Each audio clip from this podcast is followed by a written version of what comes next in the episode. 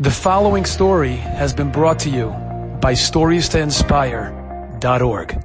The, the big rally in Washington, D.C., right? It was, it, was, it was very special. We all felt something, right? And we all felt it for different reasons. So I want to tell you a story that took place in the midst of this, okay? Well, there were a lot of Chabad Hasidim there. East Coast allows it. We have large Chabad following in Washington in Baltimore, in Virginia, and in New York and a lot of Chabad Hasidim went. Now, Chabad Hasidim basically are trained. A lot of Jews, what does that mean? A lot of opportunities to put on tefillin with people, right? So if you're going to have, at first they predicted 100,000 people, turns out to be close to 300,000 people.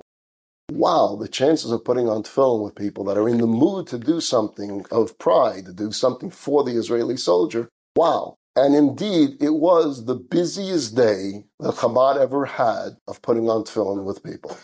It possibly, and I don't have the exact numbers, no one does, it possibly had a record of more people put on tefillin that day in one area than any other time in the history of the world. Because no one was saying no. It was, there was no running out of people. So you had these yeshiva students keeping tab of themselves, reaching numbers of like 200. I put on tefillin with 200 people today. You know what that's like? 200, one kid, 200 people. Imagine one school can total thousands.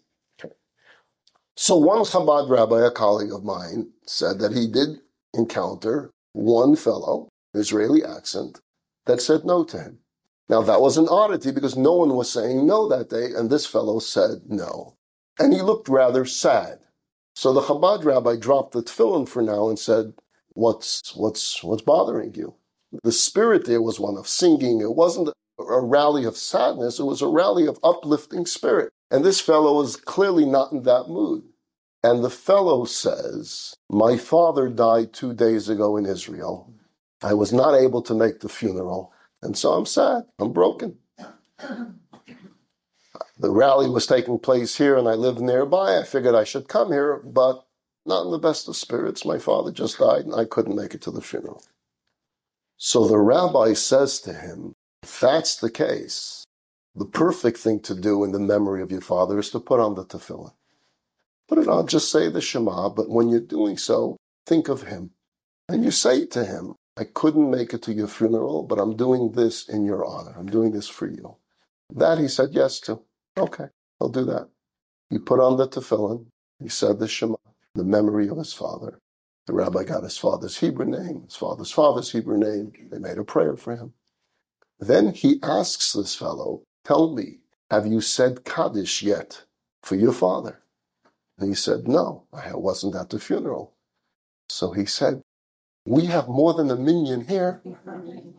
And he just yells out to anyone that can hear him, this fellow needs to say the mourner's Kaddish. Who can gather around to answer Amen?